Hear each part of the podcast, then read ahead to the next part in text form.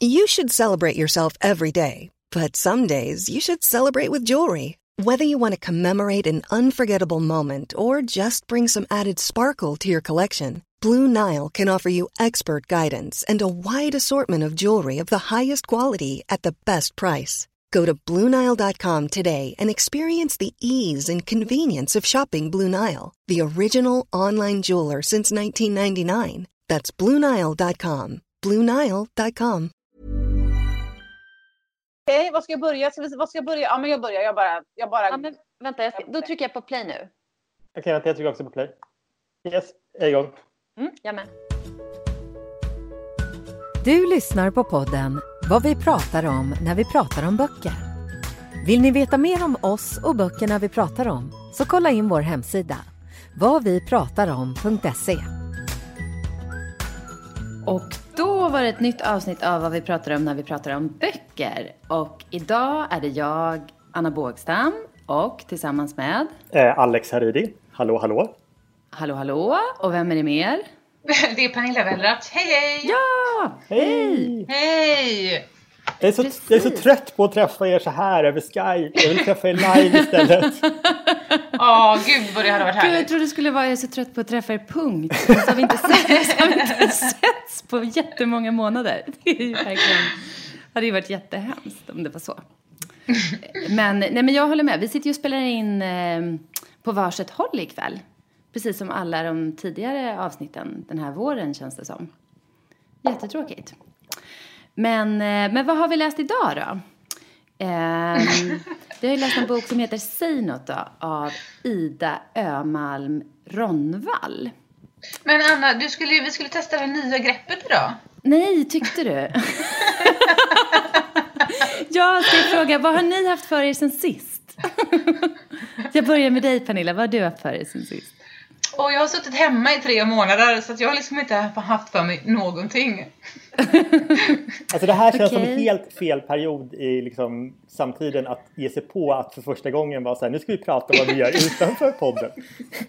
vi bara sitter hemma. Alla bara, vad gjorde du? Satt hemma? Vad gjorde du? Satt hemma? Vad gjorde du? Satt hemma? Ja men det gick ju snabbt. Vi kör vidare nu då. Du om boken istället. men jag har faktiskt tagit mig utanför mitt eh, hus. Eh, för jag har faktiskt varit inne på jobbet på riktigt ibland. Mm. För att jag måste det. Det är ju faktiskt också en konstig grej. Jag kan meddela för folk som jobbar centralt i vanliga fall att typ gallerian känns som att halva har slagit igen och att alla lunchställen är stängda och så. Här. Det är väldigt deppig stämning inne i stan. Mm. Ja. Men det kanske är lika bra att man är hemma då? ja, men lite så här att man slipper se det. ja, men det är väldigt sorgligt tycker jag. Ja, eh, men tillbaka då, då. Då, då plockar jag tillbaka, eftersom ingen hade gjort något, plockar jag tillbaka. Vi har ju läst en bok sen sist. Lyckat ja, inslag det här nya, men vi kör. Ja, eller hur? Och då har vi läst eh, en bok som heter Säg något då, av Ida Ömalm Rön, Ronvall. Eh, och det här är ju en ungdomsbok. Får man säga att det är en ungdomsbok, Alex? Du som är lite guru på det här området. Ja, absolut. Eller? Det här är en ungdomsbok. Ja, eh, jag, exakt. Jag har inte kollat upp vad förlaget har kategoriserat den som, men jag skulle gissa på att det är en 12 till 15. Mm, det skulle jag också gissa. Eh, men ska vi börja med, Pernilla, vill du läsa lite ur boken så man får en känsla för eh, hur det låter? Mm, absolut. Emma tar emot glaset och dricker några klunkar. Du, ja, alltså, det är en grej som jag måste snacka med dig om. Det känns genom hela luften hur hon stelnar till. Det är sådär konstigt igen. Okej? Okay? När skolan börjar på måndag, såklart, hon är nervös inför skolstarten och vill snacka om det. Ja, visst är det skönt att det är sista året på den här jävla skolan. Jo, sen är vi så klara med den. Nu låter det som Nadja, säger Emma och skrattar till. Sen blir hon allvarlig igen. Men i alla fall, på måndag i skolan så tänkte jag, öronen är röda igen. Nej, de är inte bara röda. De är knallröda. Han ser hur hon liksom tar sats. Att det kanske är bäst att vi inte hänger så mycket. Fast det låter mer som, det kanske är bäst att vi inte hänger så mycket. Så när man rycker av ett plåster. Hon slänger upp meningen rätt ut i luften så att orden seglar ner och landar rätt i magen på honom. Det kanske blir lättare, fortsätter hon, men verkar inte veta hur meningen ska sluta. Verkar inte veta på vilket sätt det ska bli lättare, eller för vem det ska bli lättare så den hänger kvar i luften och hela rummet snurrar till och blir tyst. Adrian har faktiskt aldrig hört ett rum vara så tyst förut.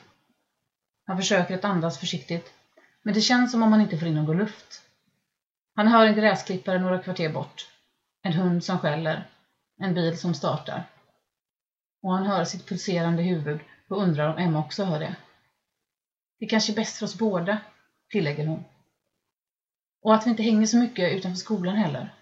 Men va? börjar han, men tystnar direkt. Han tittar på hennes händer, mest för att han inte orkar se henne i ögonen. Hon har inget nagellack idag. Det måste vara första gången sedan förskolan som hon inte har det. Annars är det en ny färg varje vecka, eller oftare. Knallrosa, blått, glitter. Hon klär sig aldrig i någonting som sticker ut och Adrian tänker att nagellacken är hennes sätt att våga åtminstone lite. Varenda födelsedag har det varit givet vad han ska ge till henne och hon har blivit lika glad varje gång. Han skakar, men lyckas ändå ta en stor klunk av vattnet. Kolsyran sticker till gommen och det verkar i bröstkorgen. Sedan öppnar han munnen igen. Okej. Okay. Där, fint! Där! Ja. Vad, men vi kanske också ska berätta lite vad det här handlar om. Eller hur, Alex? Du är ju bäst på att berätta handling, har vi kommit fram till. vi kom fram till det när det var hämta vatten. De kom fram till att jag var bäst på det eftersom ingen annan tyckte ja. att det är roligt. Um, jo, men det är mest att vi virrar till det ofta. det här handlar ju då om eh, Adrian eh, som mm. är eh, 15 år gammal. Det är, när boken börjar så har det precis varit sommarlov och han har eh, varit på språkresa med sin bästa kompis Emma som vi då hörde refereras mm. till här i eh, läsningen också. De bor i Örnsköldsvik ska tilläggas. Även om eh, Pernillas underbara göteborgska får en ju os os osökt att tänka att han bor någonstans på västkusten när man hörde det här. Men de bor i Örnsköldsvik. Um, Adrian och Emma är båda lite utanför skulle man kunna säga. Lite töntiga. Eh, och de är varandras liksom enda kompis. Eh, och eh, när boken börjar så meddelar då Emma hon inte vill att de ska umgås längre. Mm. Och där startar historien. Exakt. Mm. Mm. Va, ja, men vad säger du Alex då, som själv också skriver i den här kategorin? Mm. Hur kändes det att läsa det här? Uh, nej men det här var... Uh, det är en väldigt kort bok. Det är liksom... Mm. Uh, den är väldigt flyhänt skriven. Man liksom flyter igenom den mm. väldigt, väldigt, väldigt fort. Uh, mm. Jag tyckte om det. Det var bra. Det var mm. liksom välskrivet, känsligt.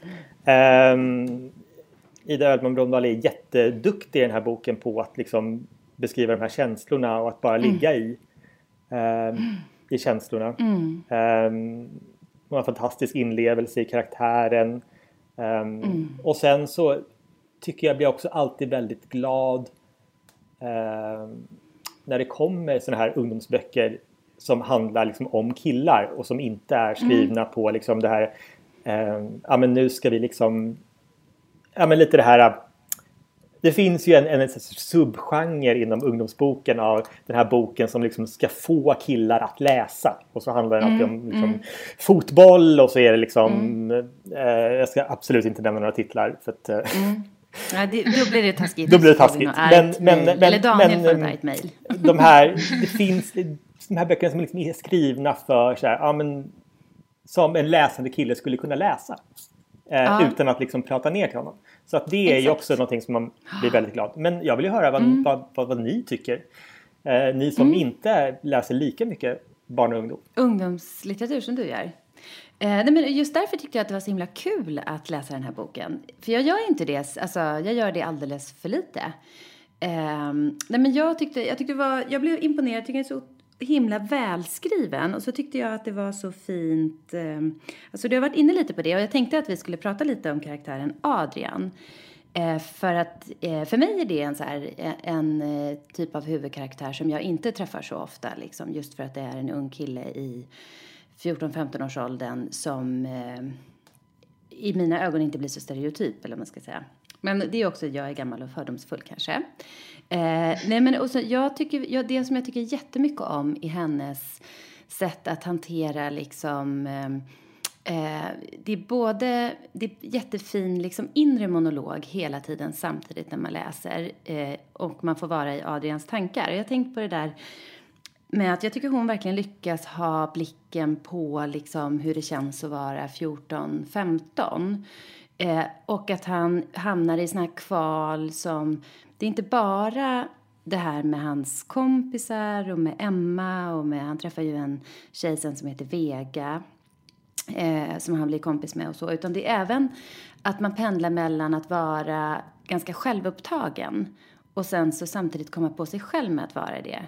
Jag tänker liksom utan att det spoilar något. Det är väldigt många bra relationer beskrivna i den här boken. Både med hans mamma och med hans morfar. Och där eh, tycker jag att det finns en så fin del i det. Att han liksom, med morfan så vill han ju både vara med honom och så vill han samtidigt göra andra saker och så får han dåligt samvete och så kan han inte låta bli att, eh, alltså, jag vet inte, jag tycker hon träffar väldigt rätt. Det känns väldigt så här eh, eh trovärdigt som en eh, tonåring liksom. Inte som en vuxen person som ska skriva om hur man tror att en tonåring är.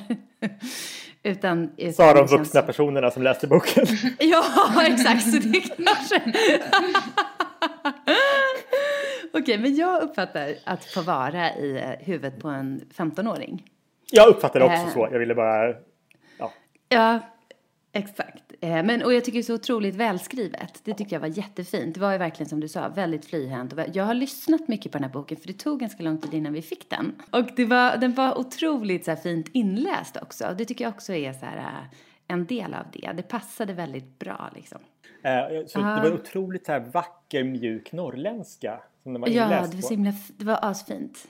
Det är också rekommendation uh, om man uh, vill uh, ta sig an den, att man kan lyssna på den och att det kommer funka jättebra. Eh, nej men jag tycker det var en otroligt fin historia. Ehm, vad, vad säger Pernilla? Nej, men jag säger samma som ni er. Eh, jag tyckte att också att det var väldigt trevligt att läsa om en liksom, känslig kille, kanske lite med töntig låter ju taskigt, men, men någon som är lite, liksom lite utanför och, och det perspektivet. Mm. Det är väl kanske då, alltså böcker handlar väl kanske inte jättesällan om just de människorna. Mm. Men det var ändå fint att få läsa om en kille som var sån. Um, och uh, ja, men jag håller med allt du säger, att det var otroligt uh, välskrivet och jag, st jag störde mig inte någon gång på hur det var skrivet. Mm. det var verkligen... och du är rätt känslig där. ja, jag är rätt känslig där. Um, mm. Jag störde mig inte någonting någonsin på liksom, språket och liksom, gestaltningen och sådär. Um, det kanske var någonstans i mitten där, där det var lite mycket släktingar som jag kände att åh, nu tappar jag lite här. Men, mm. um, det, men det gick över.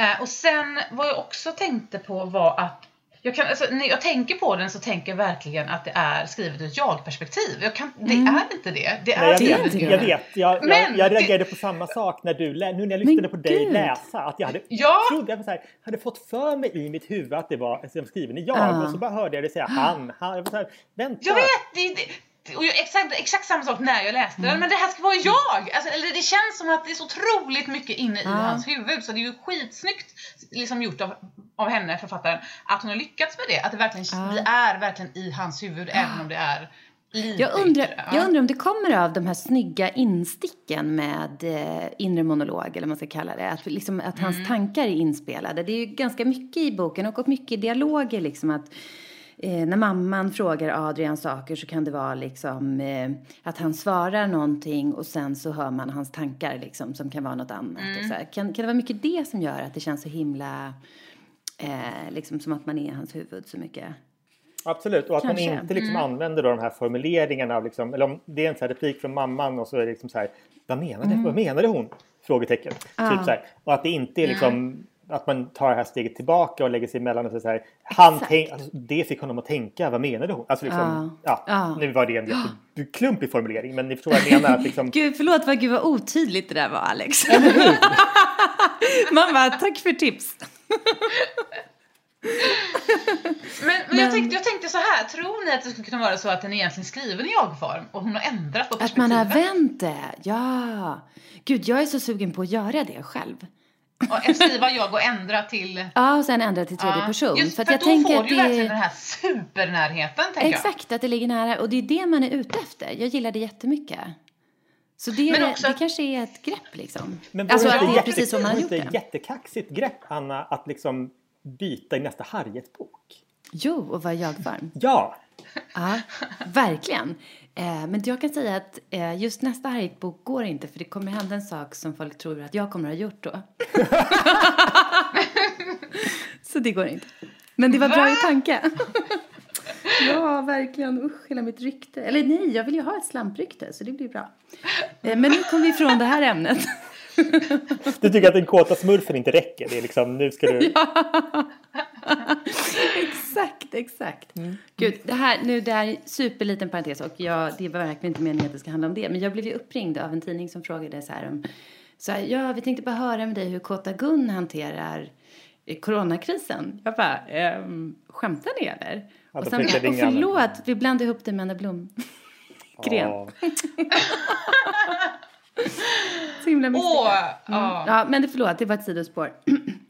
eh, nej men, eh, eh, tror, ni, tror ni också, det här är också ett, ett sidospår då, tror ni att, eh, att det från början var tänkt att eh, det skulle vara ur Adrians perspektiv? Eller tror du att, att eh, för jag tänker att här måste man ju ha haft med sig att så här, med, vill ha en, en kille som är ganska känslosam och liksom eller tror ni att det kan vara kan det varit så att, att det från början var Adriana och sen... Och sen Nej, men det tror jag faktiskt inte. Nej, inte jag heller. nej? Eh, men det, och det, det baserar jag liksom rent på bara en så här rent krass eh, säljaspekt. Att liksom det finns mycket fler läsande tjejer än det finns läsande killar. Eh, så det är mycket svårare att sälja böcker med en manlig huvudperson i ungdomsgenren. Vilket är också därför som det inte skrivs så många. Så jag skulle bli väldigt förvånad om någon på förlaget Ja. hade föreslagit Bara en ändring som det. skulle säm- sälja sämre. Ja, nej, det skulle vara jättekonstigt. Och det spelar egentligen ingen roll heller, Nej. kan man tycka då när man är vuxen och läser den här boken. Men man undrar. Jag tänkte på en annan sak som finns i den här boken ju, som du är inne på ibland, Alex, är ju relationen till en far eller morförälder också. Absolut. Det tycker jag vi ska beröra lite kort. Det kan vi göra. Men det var För väl en det- fin relation han hade med sin... Var det mor, morfar var det ja. Morfar, Morfar. ja. Jag tyckte det var jättefint. Mm. Och jag har ju också lyssnat på den och han läste upp så himla bra den här morfar. Ja, Mm. ja det var jätte, jättefint. Ehm, eh, men, eh, nej, men det, och det tyckte jag var jättefint att det... Då, nu har inte jag läst en miljard eh, ungdomsböcker på senare tid, men att det finns med i en bok där huvudkaraktären är så här 14-15. Mm. Och inte 8. Ja, för i, liksom när man skriver för yng, en yng- yngre publik så är det ju väldigt vanligt med mor och farföräldrar. Ja, exakt. Så det är absolut, det är ju... Men ja, alltså det finns ju de här tre spåren i boken kan man säga. Det finns ju liksom ehm, den krossade vänskapen med Emma. Eh, Och sen så finns det ju det här spåret med morfan. Eh, och sen så finns det också som vi knappt, knappt ens har pratat om fast som också är en jättestor del i boken. Eh, den här kärleken, han träffar en, en tjej i Luleå som heter Vega. Ehm, och om jag ska vara lite kritisk. Ja, och nu kommer. kommer det. Ja, det kommer jag alltid. nu är det något med dramaturgin, eller? Ja, men det är något med dramaturgin, absolut. Och det, det är det här att de här tre spåren, de blir ganska mycket jämntjocka. Och jag har svårt när jag liksom tar ett steg tillbaka och säger så här. Vilken av spåren är egentligen viktigast? Liksom, var, var ligger historien? Ja. Ehm, och det är fine. Liksom. Är, det, det, är, kan är man- det viktigt att man ska känna det annars? Nej, nej, alltså alltså att det ska vara tydligt? Ja. Nej, det behöver det inte vara. Men det som liksom blir lite en följdeffekt av det blir att det är en ganska kort bok. Det är liksom tre ganska tydliga historier som de försöker knöla in. Att när jag tar ett steg tillbaka så känner jag att liksom alla tre historierna blir lite outvecklade. Och de går, Ah, de går lite för enkelt allihopa.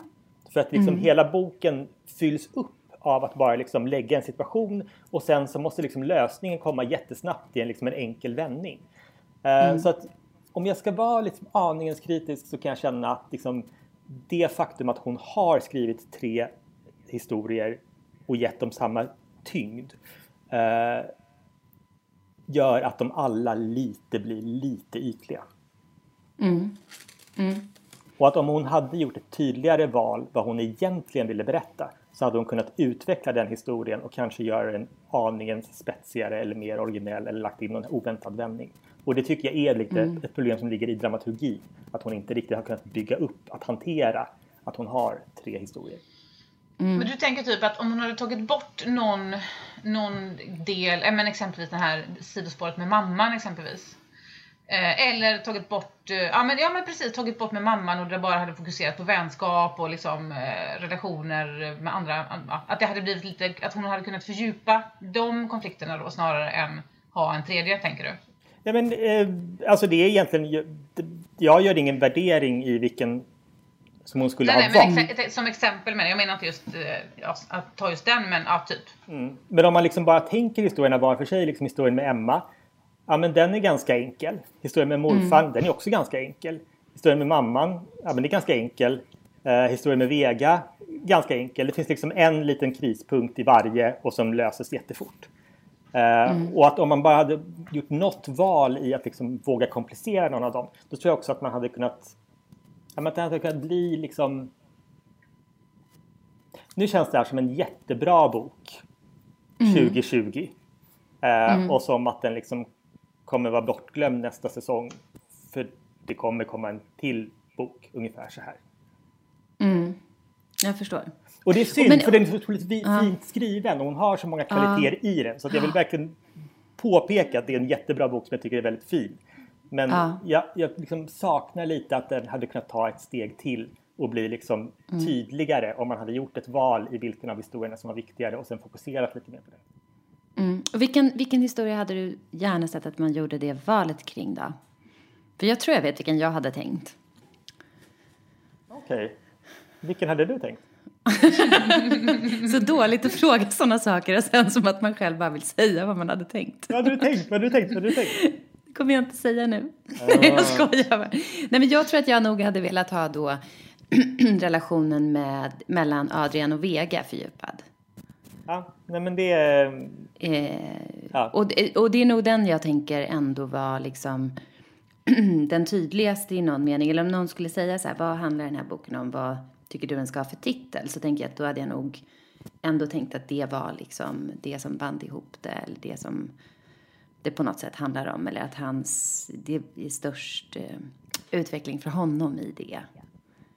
På något sätt. Eh, så då hade jag nog velat ha den i fokus, tror jag. Alltså jag hade nog faktiskt valt eh, historien med Emma.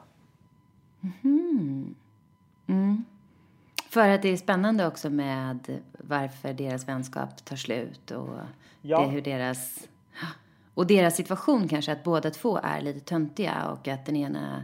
Det låter så lyckas hårt att ta sig säga att... därifrån och liksom ur töntigheten. Och Ja, och det att finns man, kan bli smitt, att man kan bli smittad av töntskap, liksom. Ja, Som är ett begrepp de själva använder som jag tyckte var så här bra fångat begrepp.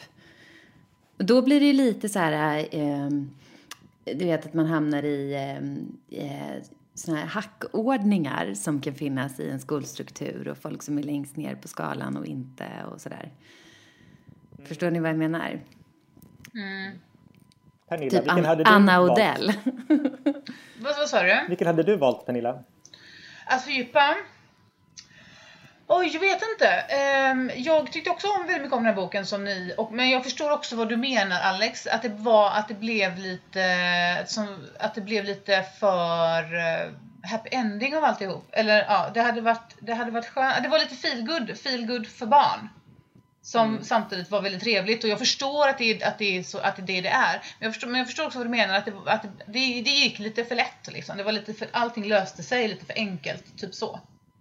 Ja, Ehm, ja, men jag vet inte, jag kanske samtidigt, jag tänker, jag tycker att storyn om mamman kanske var ganska rolig och, och, och morfar, men samtidigt så är det ju en bok med, för barn och ungdom, så att då kanske, då kanske det är inte så intressant för 13-åringar att läsa liksom, om morsan och hennes farsa. Liksom, Och det är för svårigheter de har. Så att kanske kom, ja, men lite mer kompis där. Eh, konflikterna eh, i skolan och, och sådär. Då är ju Emma-relationen mest intressant. Ja, Egentligen kanske. också. Och egentligen kanske minst skriven. Men säkert en situation som ehm, de flesta hamnar i i någon mening. Så här, Ja, men precis. När Det kanske är där man vänner känner igen sig mer, Eller, ja. Ja. Och vänner som gör slut med varandra på något sätt. För den situationen finns ju verkligen också, i synnerhet Ja, kanske i den här åldern. Alltså, Även Jag gillade, med, med den historien så gillade jag också verkligen det här att det inte fanns någon som helst sexuell spänning mellan dem. Att det inte var Ja. liksom det här när det är en vänskap mellan en, en kille och Mm. en tjej eh, som båda är heterosexuella och sen så liksom tar den slut över sommarlovet i Mm. nian. Eh, Och att det liksom verkligen inte var byggde Mm. på någon sorts liksom sexuell avundsjuka eller lust eller någon var kär i någon. Eller ja, liksom. nej, precis. Att Så att där hade fanns något ganska originellt som man hade kunnat undersöka. Ja, verkligen. Det kommer ju för övrigt fram i en scen där det är en annan kille i hans klass som kommenterar Emmas kropp. Han har för det första inte märkt hennes kropp. och sen har han, ja, då i och för sig tänker man, men säg något då. Vilket han inte gör. Jag ska inte förstöra den scenen heller. Ah, men nu förstår man ju. Det måste ju vara det. Säg är det då. det? Är det? Nej, jag vet inte. Det kanske det inte är. Ja, men vad är det, som- vadå, vadå, har jag missat någonting? Jo, men det är ju, Nej, vi ska eh, inte spoila. Vi, nej, om- vi ska absolut inte spoila. Men det är en del i deras vänskap där, man, eh, där jag tänkte så här att han skulle kunna få ta parti för... Alltså han, trots att eh, allt som har varit mellan dem så tyckte jag att det var en situation som var så här typisk när eh, några killar i klassen eh, liksom Ah, beter sig. okej. Och att då hade han kunnat be dem hålla käften liksom. Ja, just det. Ehm, men då gör han inte det, utan då tänker han, han får ju en blick av någon som, av, liksom, som tittar på honom som om han borde säga något i det läget. Och då så tänker han istället så här, men säg något själv då, om du tycker att det här är fel. Men han är ju tyst, kommer ni ihåg Det det? kanske är, ja, men, ja, precis, ja, men jag tror att jag kommer ihåg nu, ja. Mm. Men om vi ska gå tillbaka till titeln så är det väl egentligen kanske hela tiden att han ska säga någonting. Det är väl det som är lite hans problem också, att han är lite, Ja. äh, fan inte säger ifrån liksom. Säg något då. Någonstans. Han tar inte kontakt, han hör inte av sig till Vega trots att han vill, han väntar på henne, han är så himla passiv liksom. Mm. Ja, han, det är sant. Han frågar ju inte Emma vad som händer mellan dem. Nej, precis. Och egentligen inte mamman heller ju. Nej. Han frågade ju morfar i och för sig. Vad som hade hänt. Eh, Så det kanske var det. Men skit i det nu. skit i det!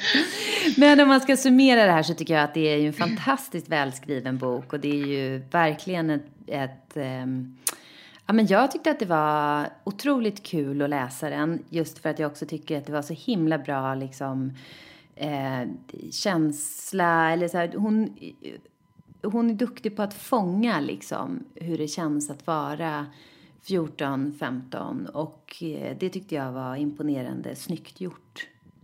Verkligen fint liksom. Eh, jätte, jätteroligt att läsa.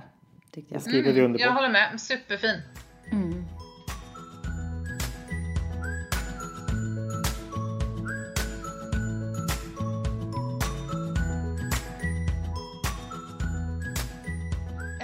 Men det finns ju en, i den här boken som vi precis har läst, Säg något då, så har, finns det ju en sexscen.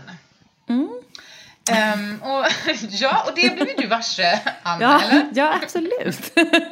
jag, var ju, jag anade ju lite vart det barkade.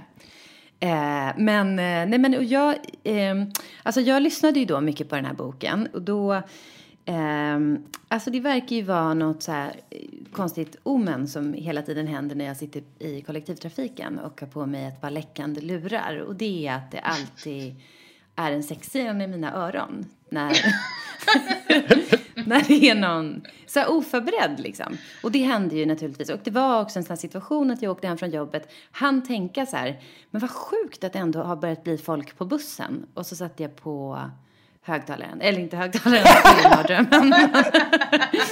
men min ljudbok och då har, kände jag hur det läckte ut en lite så här, men lite pettingartad ungdomssexscen ur. Det är också så jobbigt att det är en sån sexscen som det verkar som man sitter och, och lyssnar på som vuxen person på bussen. Men när, det, jag känner mig nästan lite äcklig liksom. men när det här händer dig, eh, stänger du Eh. av eller sänker du volymen? Det, det tar ofta, eh, alltså först blir jag väldigt röd i ansiktet så att det blir ännu jobbigare. Och sen börjar jag kolla så att inte det är någon så här blåtand som har läckt. Alltså min mardröm är ju att det ska börja, antingen att det ska vara liksom på högt och att jag sitter med lurar men alla hör. Eller att det ska, att blåtanden ska hamna i någon annans telefon, att de får in min någon annan med lurar får in min, det jag lyssnar på, alternativt högtalarsystemet i bussen. Det är mina tre liksom. Och det sjuka är att, att det har ju hänt nästan med varenda bok jag har lyssnat på som vi har haft för podden. Jag lyckades ju ha liksom, att jag satt bredvid någon eh, dagispappa och så skulle jag lyssna på Sim- Simona Arnstedts bok. Och var så här stressad så jag bara förlåt det är en jobbgrej så jag tog på mig lurarna. Och så direkt bara var det så här i en sexscen. Så att, och då fick jag sån panik att, att jag också satt bredvid så en pappa på dagis om det här hade läckt ut liksom. Och sen var det ju även att när vi inför bokmässan eh, höll på och lyssnade på Hollywoodfruar. Och den var ju 27 timmar lång så att jag var tvungen att ha den på så smurfljud liksom för att det skulle gå snabbt. Så det var ju som en så här aggressivt porrig smurf som skrek i öronen. Det var så Ja, sjukt. precis, den var 27 timmar lång och det var ungefär 25 timmar sex. Ja, exakt. Så kan man ju säga med den. Men, men Alex, har inte du också råkat ut för det? Typ att du mer sitter och läser en bok på tunnelbanan där det helt plötsligt du upptäcker vad den boken är ganska omtalad för. På sidan Ehm, 342. Men det här har jag ju sagt i podden förut. Ja, exakt. Ja, alltså det här... är, är, är, är, det, så bara- långt vi har sjunkit att vi återanvänder anekdoter som så här, gamla pensionärer som sitter och drar samma sak om och om igen? Ja, jag läste Glamorama av Bret Easton Ellis och sen kom en jätte, jätte, jättegrafisk sexscen och sen dess så börjar jag asgarva varje gång jag ser någon läsa den i offentligheten för då tänker jag Ja. Du har inte kommit till sidan 300 än." Exakt, Allt det här kan ni lyssna på i ett av de första avsnitten av podden. Jag kände bara att jag behövde någon som kunde relatera till när man gör bort sig på transportmedel. Ja, men jag relaterar, jag Så- relaterar hårt. Ja, tack. Gud vad skönt. Men, men, men nu Ja. får ni ta och skärpa er lite grann här. Ehm, men det här är ju liksom en sexscen i en Ja. 12-15 eh, 12-15 bok. Vi tror ju att den här boken är 12 till 15. Ja, men det tror jag att den är. Jag är ganska säker. Det måste vara. Ja. Men det är ju någonting, är det, börjar det bli lite vanligare med det? Jag vet att jag läste en bok som hette ehm, Vi går varvet. Jag kommer inte ihåg författaren just nu. Och där Mm. var det en onaniscen. Mhm. Ehm, Är, det också jag tol- att- är det 12 till 15 eller? Ja, det var 12 till 15. Mm. Ehm, ja, men jag, tän- jag tänker att det är en sak om det är... Den, eh, den vill fem- man inte heller ha på bussen liksom. Nej, verkligen inte.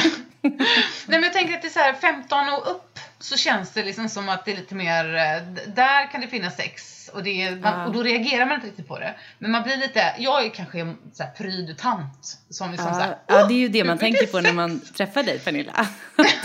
Du är en prydtant. Ja, jag är pryd tant. Men jag blir ändå liksom lite, lite så generad när det kommer sex i de här böckerna som är från 12 till 15. Jag blir så här, oh, jag vill inte, jag vill liksom så ha en kudde Ja. framför. Mm. Men ni det? Jag kan nog tänka så här att jag tror att det är ett eh, friskhetstecken om man som 40-åring blir lite generad av en sexscen i en ungdomsbok. Vem är 40? Vi är superunga. Förlåt. Ja, nej, men, ja, det är skönt att du säger det Alex. Ja, precis. Men, Nej, men är det det, är så inte att man... konstigt att man blir det. Nej. Nej, Eh, nej. Men, men Nej, är det men så att den måste vara med också? Jag menar inte att det är fel att det är med, men bara, är, finns det liksom en, eh, en förväntan att det är så i ungdomsböcker? Jag tror att det finns lite en förväntan att det är så i svenska ungdomsböcker. Jag tror att vi är lite, alltså se- ut- utifrån ett internationellt perspektiv så är vi eh, liksom den svenska synden lever vidare i ungdomsboken och ingen annanstans. Eh, Vi är liksom lite kända för att, att det, det är sex i våra böcker. Men kan man, kan man skriva en bok, äh, låt säga att man vill skriva en bok i YA mer. Mm. Eh, kan man göra det utan att den innehåller sex? Absolut. Gud ja. Ja, det är okej liksom. Det är Ja. inte så att man får tillbaka från förlaget att de bara, men eh, du glömde lägga in en 17 sidor lång sexscen här i mitten. Absolut inte. Gud nej. Nej, nej, nej. Um, och, och liksom fantasy och YA och liksom när man går in i olika genrer då är det ju väldigt sällan det är sex med i böckerna. Mm. Utan det är ju mer om vi pratar om liksom en relationsroman eller en liksom, samtidsroman eh, Mm. som man har sex.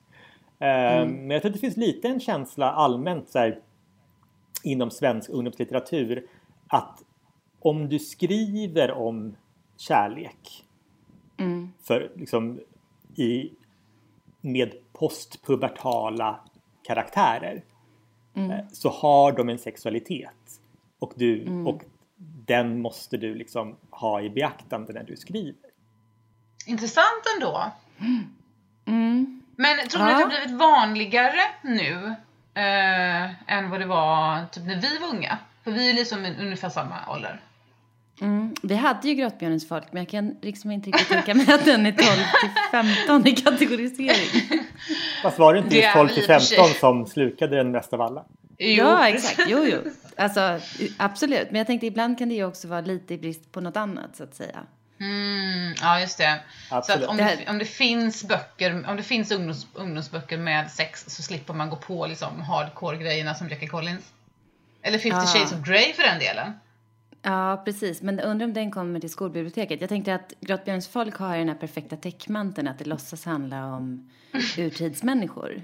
Och att man, alltså de, de har ju ändå försökt täcka, förtäcka det här liksom med att lägga de första 150 sidorna så handlar det om gräsrötter och sådär. Och sen, och det, man ser ju ganska snart var man ska börja bläddra så att säga i den boken. Om man hittar den gömd bakom folianterna. Du menar- som det är i och så- skolbiblioteket. Men du, vet, du menar när man öppnar den och den fäller upp sig själv och så är det sexscenen där? Ja, exakt. Om det händer på något vis. Så det händer ju ofta. Och så just det här att den alltid är...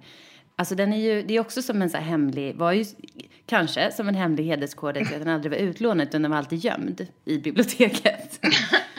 så att den fanns där liksom. Det var ju grejen. Men nej men, eh, nej, men jag vet inte eh, hur, hur liksom, men det, jag, man får, jag får, tycker man får intrycket av att det ändå är vanligare, eller? Är det vanligt i 12 till 15? Om det handlar om relationer. Ehm, jag vet, alltså det, det, det beror ju på om det handlar om alltså vilken typ av relation det handlar om. Mm. Men om det handlar om en kärleksrelation så Ja, men känns det väl som att man liksom har det. Mm. På något sätt. Man be- behöver inte vara en 17 sidor lång grov Petter-scen. eh, Nej. Men, men jag tänker så här, det är ju inte, alltså, det är det är ja jag vet inte. Men när jag var ung så fanns det de här böckerna, um, det här Puss och kram och jag kommer inte ihåg allt vad de heter. Av någon Hans-Erik Hellberg. Hans-Erik Ja Hellberg. Hur, hur är, liksom hur, alltså skulle jag läsa dem idag, eller då, då var det ju, då var jag ju supernyfiken och tyckte att de var, de var svinbra liksom. Superpirrigt att läsa dem. Men nu, men när jag är vuxen så tänker jag kanske så här, jaha. När jag tänker på den här författaren och de här böckerna. Mm. Mm. Hur tänker ni? Mm. Mm. jag tänker att det är s- alltså svår... Det är ju svår avvägning. Sen blir det ju också på något sätt, tänker jag, att hur man än gör så kommer det alltid vara mycket mer oskyldigt i bokform än vad eh, barn idag nosar upp på annat sätt. Absolut. Mm. Och det är ju det Ja, man också ja. liksom... Alltså- för att jag, jag, Mm. jag håller ju på att skriva en ungdomsbok som handlar om en kärleksrelation och eh, den kommer behöva innehålla sex. Det är ingen, det är ingen som har bestämt det åt mig utan jag har sagt det själv. Jag tycker det är skitjobbigt att skriva. Säg Eh, till hur långt in i boken om jag lyssnar så att, så att jag vet. jag ska ge dig eh, tidskoderna för, eh, Tack. för sexscenen. Ja, men Ehm, men hur, hur tänker du kring det då? Eh, när du skriver det liksom? Jo, men då är det just det. Alltså jag kom in på det lite för att jag dels liksom för för att påminna mig själv. Nu kommer jag inte ihåg för jag har tappat bort exakt den exakta statistiken. Men det är ju någonting i stil med liksom att genomsnittsåldern för ett barn att se eh, internetporr är liksom typ 10 år eller någonting. Så att det man får komma ihåg också är att när liksom, om man skriver för en 15-åring att så här, de, är som, de, de vet så mycket mer och har sett så mycket mer än vad vi tror. Ehm, Och där kan man ju dels då å ena sidan då känna så att okej, okay, men jag, jag behöver liksom inte vara rädd för att skriva eh, om sex för dem för att det är någonting som de faktiskt liksom har någon sorts vokabulär mm. kring. Och sen om man liksom tar på sig någon sorts larvig pedagogisk eh, liksom mm. världsförbättrare hatt mm. kan också tänka mm. att så här, men jag har ju också ett ansvar att berätta för dem hur det är på riktigt. Mm. Eh, liksom, till skillnad från så här, porr. Ja, jag fattar. Mm. Nej, men, och det, det tänker jag är så här, en, en viktig eh, del. Eh, och kanske i synnerhet eh, då. Och så samtidigt tänker jag så här att eh, eh, det finns ju många andra diskussioner om just så här, ska, ska det rastret alltid finnas på litteratur som vänder sig till barn och unga? Att man på något sätt ska lägga eh, moraluppfattningar blir fel, men att det ska vara lärande eller att det ska vara pedagogiskt eller att det finns en viss eh, sund liksom, värdering man ändå hela tiden ska föra in eller liksom Förstår du vad jag menar? Eh, Absolut, men det, det, där menar jag mer så här, kanske inte att det så här, nödvändigtvis behöver vara idealbilden. Jag vet att det finns ju många mm. som eh, finns ju också en inriktning inom liksom, ungdomslitteratur eller inom all litteratur eh, med att saker som skulle vara sexpositiva. Eh, och det är mm. inte riktigt det jag pratar om utan man kan också skriva om dåligt sex.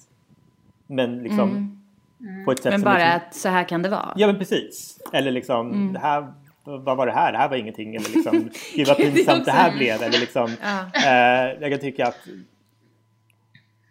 tycker väldigt, väldigt sällan när man läser de här eh, liksom sexskildringarna i, i ungdomsböcker som ska vara så här, det här är första gången de har sex. Som liksom, mm. om man säger handen på hjärtat, så här var det inte första gången. Mm. Mm. Ja men svin, ja men gud vilken bra reflektion du har där. För det stämmer ju att för de här med eller sexscenerna som man läser i barn och mm. ungdomsböcker är oftast ganska bra. Alltså det är bra, de har det göttigt liksom. Mm. Men det är också mm. just för att det finns den här sexpositiva liksom, uh, trenden uh, just nu. Att liksom, mm. eh, mm. man ska avdramatisera sex och man ska vara så här, alla, har, alla äger sin kropp och det är härligt att leka med mm. kroppen. Och, mm. Jada, jada. Uh, Förlåt. Jag menar att det är lite så här, åh vad gillar du? Typ ungefär som att ja. man hade den dialogen. Ja. mm. I någon buske bakom den. Jag skojar bara. Ja. Nej men det är faktiskt en, en, eh, en intressant aspekt liksom. Ju. Men tycker ni eh, att det är för mycket mm. sex i ungdomsböcker nu? Jag tror jag läst alldeles för lite ungdomsböcker för att kunna uttala mig.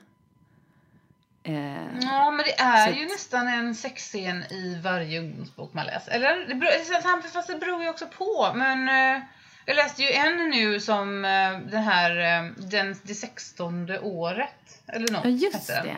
Ja ja. Och det var ju våld och mord. Men det var inget sex. De pratade om det visserligen som att Um, som att uh, den här, uh, som att kvinn, tjejer, unga tjejer, med 16-åringarna, de hade någon magi som förvred huvudet på män och som fick män att lämna sina äkta sängar och så vidare. Och så vidare. Uh, ja, det var, det var lite kräkigt faktiskt. Men det var ingen sex i den. Mm. Uh, det, jo, vänta lite nu! Jo, det var det. Det var en sexscen, nu när jag tänker efter. Mm. Och det var jättebra och sådär. Um, men det är väl sex nästan i var, var, varenda ungdomsbok nu för tiden? Ja, men om den, om den inte är genre. Alltså om det inte ja, är liksom precis. fantasy eller... Harry Potter typ. Harry Potter. men liksom, blir det moraliserande då om man tycker att ah, men det är för mycket sex? Måste det finnas sex i varje... Alltså alla... Alltså, det, har alla ungdomar sex liksom, i den mm. åldern? Alltså, ja, fattar ni vad jag menar? Jag tänker att det skulle kunna skapa det... jättemycket ångest. Ja, fast det är också ja. det jag med, liksom, pratar om när jag säger så här att alla, att det, långt ifrån alla ungdomar har ju sex. Men alla mm. har ju en sexualitet. Ja. Mm. Det är inte samma sak mm. som att liksom, det behöver inte finnas en sexscen. Ja. Nej. Eh, men alla har ju en sexualitet. Mm. Och det är lite mm. den då som man tillgodoser kan man säga.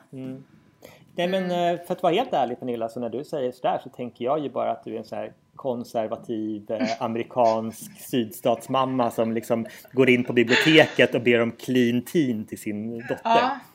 Ja, men precis. Ja, precis så är det. Nej, absolut inte. Jag har köpt den här boken, Fråga Jenny, till min dotter. Hon tycker tyvärr att den är helt ointressant. Men eh, ja, hon, min dotter är bara nio, så att eh, det kommer väl. Lite tidigt. Ja, det är lite tidigt. Jag tänkte att det är bäst att ha den liksom. Hon är så här, tråkigt. ja. Det kan ju också vara så att Mm. hon säger tråkigt när mamma är i rummet och sen slänger sig över när vi stänger dörren. Ja, ja, vi får se. ja, precis. Det kan vara så. Men nej, hon är för liten. Hon är för Men liten. var, har inte hon börjat läsa KP? Nej, nej, nej, det har hon faktiskt inte. Mm. Jag tänker att den är en bra inkörsport. Mm. Fast man kan väl säga att Fråga Jenny-boken är väl typ KP deluxe. Det är ju bara frågor. Mm. Mm. Ja. Superbra ju. Mm. Ja. Har vi några boktips då? Ja! Ja men gud ja, det brukar vi alltid avsluta med. Jag har inga bra boktips höll på. Jo kanske. Eh, men eh, Alex, har du läst något bra? Nej men jag har faktiskt läst en hel del bra. Ehm, men framförallt så tänkte jag faktiskt läsa, tipsa om en bok som inte kanske är eh, just liksom litteratur. Bra. Det ja, Litteratur. bra... Jag tänkte faktiskt tipsa om en kokbok. Jaha. och det är att jag precis har börjat eh, läsa i den här. Nej, du, eh, nu är det jättebra när man har, spelar in så här när du håller upp saker. Jag tänker att det är bra för lyssnare. Ja men precis, och då tänker jag, men då tänker jag att någon av er kan läsa på den. Men det var, Alltså jag ser bara halva boken. jag förstår. Det här, utanför kameran. Ehm, det här är då en väldigt tjock bok som heter Grönsaker A till Ö och är skriven av eh, kocken Paul Svensson som också driver Ja. ehm, vegetariska restaurangen på eh, Fotografiska. Exakt. Eh, som har en så här zero waste eh. Att de liksom slänger ingenting utan de ska använda allting. Ah. Eh, och då är det en jättetjock bok som går liksom grönsak för grönsak med liksom Oj. lite hi- historier om grönsaken. Eh, Ah. Och sen en liten eh, bruksanvisning till varje grönsak så man kan se liksom hur man hur olika att tillaga den, vad den passar Ah. till. Eh, och sen Ah. recept. Och då allting i boken är vegetariskt. Eh, Och jag är så förälskad i den här boken eh, just nu. Den såg ju och- väldigt vacker ut när den du är höll upp den. jättevacker. Ehm, eh, Grönsaker A till Ö av Paul Svensson. Den tycker jag Men det här måste ju också vara en bok för de som gillar att verkligen läsa kokböcker också. Eh, ja, alltså det är inte jättelånga texter. eh, så att, Men- det men att man är liksom ärligt fantastiska- alltså Det är intresserad. fantastiska bilder. Och sen, alltså det är så här, det kanske inte är en bok för den med liksom ett svagt matintresse. Eh, Men liksom har man ett matintresse så pass att man liksom kanske börja sätta ihop själv och experimentera och liksom kolla och så här.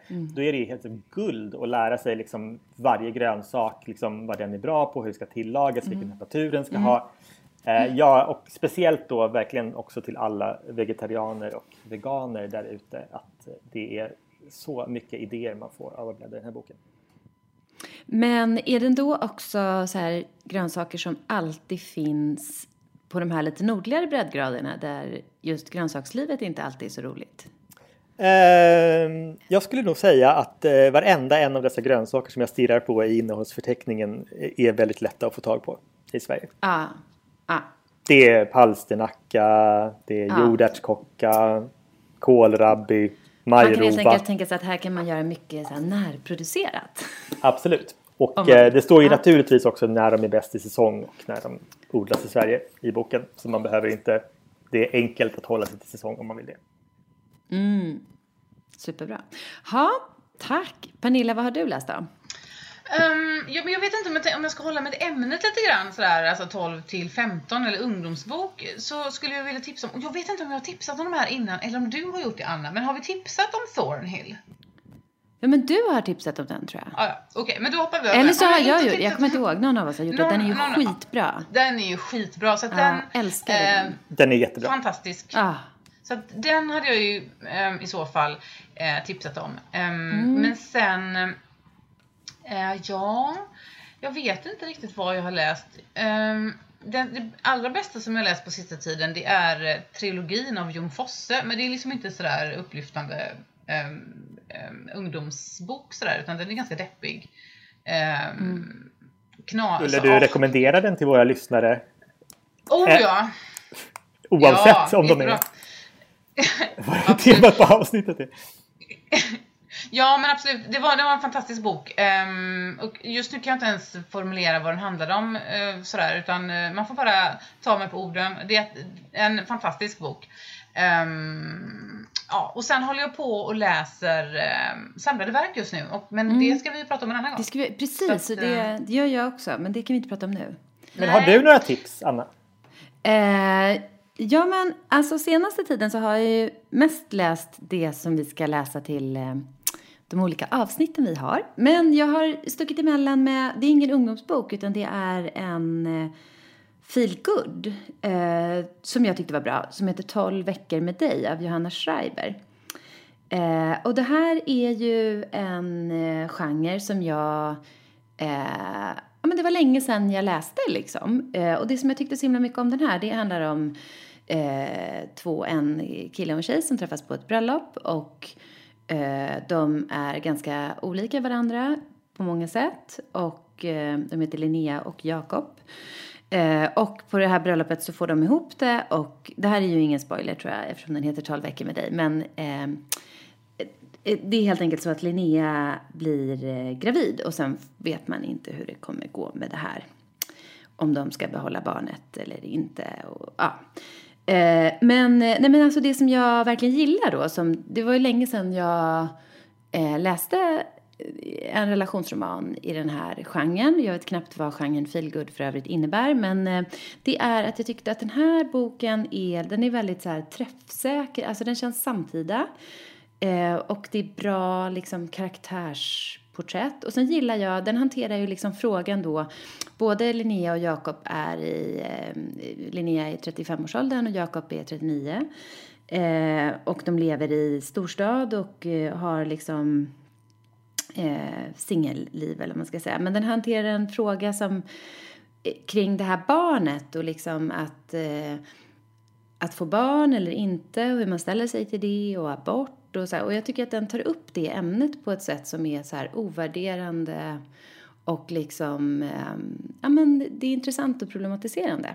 Eh, och det gillar jag mycket med den här boken och att det är också Eh, alltså jag vet inte riktigt vad jag hade föreställt mig men jag tycker inte att det är typiska könsroller om nu den här genren brukar bli beskylld för att ha väldigt så här, traditionella könsroller. Så tycker jag inte att just den här boken har det utan de är ganska eh, alltså Linnea är ju en person som gör som hon vill och Jakob är, eh, ja men har kanske inte de, eh, det är inte en typisk det är, liksom, det är inte riktigt så som jag i alla fall tycker att jag brukar läsa om manliga karaktärer eh, liksom på det sättet. Så jag tycker verkligen att den... Ehm, och sen är den välskriven och underhållande och om man vill ha en, ja, men en perfekt så här, sommarbok så tycker jag att det här är en bra sån bok. Men den här är jag väldigt glad att jag läste eller stack emellan med. Passade där kan man jättebra ju- just nu. Där kan man ju faktiskt också påpeka att Johanna Schreiber skrev ju en bok ihop med Ida Malmö Ronvall Ja, förra året. Så exakt, det är inte exakt. helt um, Nej, det är, off-topic. ja, det är på temat. Bra.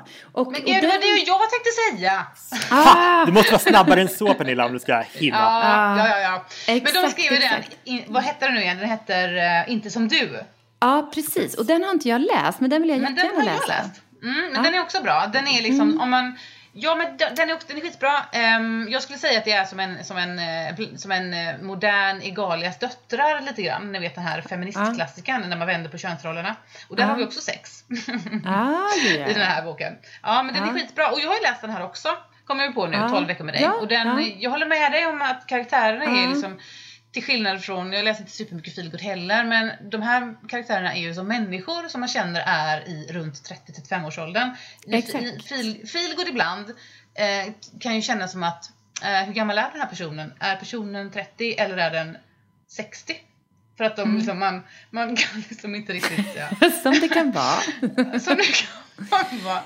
Men, Ja, nej, men, men ska inte känns där som- ändå tilläggas att just så här, i 30-årsåldern, då tycker jag att det kan bli det här liksom eh, situationen när folk eh, kommer ifrån sin ålder. Att det finns så här, världens äldsta 35-åringar och sen finns det folk som är 35 och är ganska unga. Alltså förstår du vad jag menar?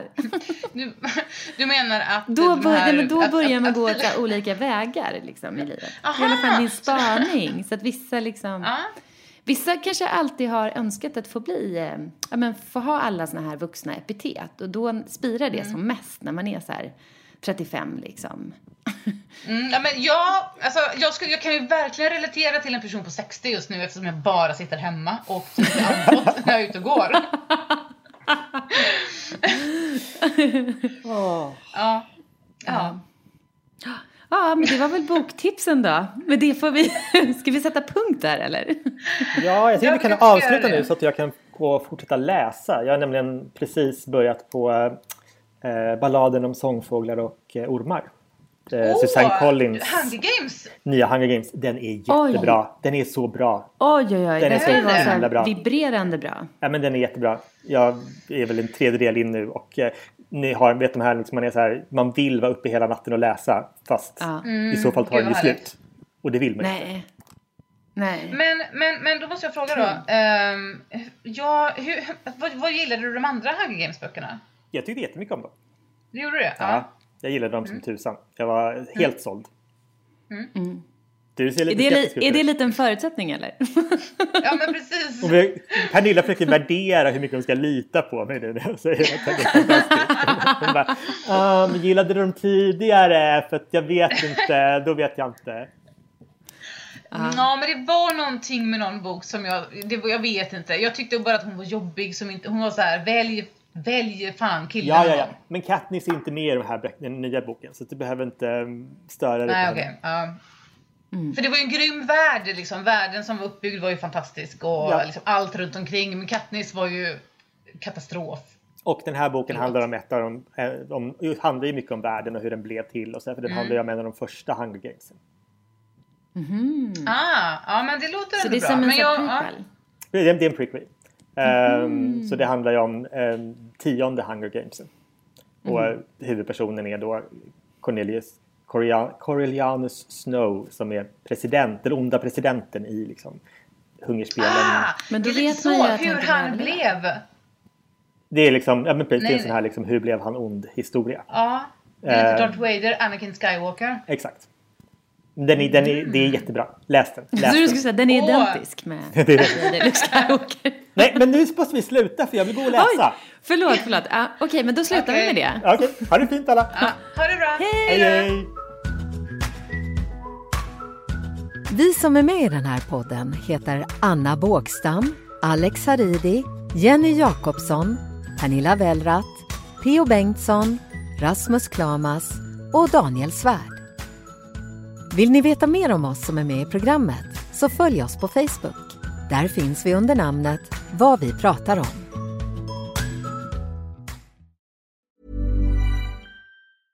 Hej, det är Paige DeSorbo från Giggly Squad. High quality fashion without the price tag. Say hello to Quince. I'm snagging high-end essentials like cozy cashmere sweaters, sleek leather jackets, fine jewelry, and so much more. With Quince being 50 to 80% less than similar brands. And they partner with factories that prioritize safe, ethical, and responsible manufacturing. I love that. Luxury quality within reach. Go to quince.com slash style to get free shipping and 365 day returns on your next order. Quince.com slash style.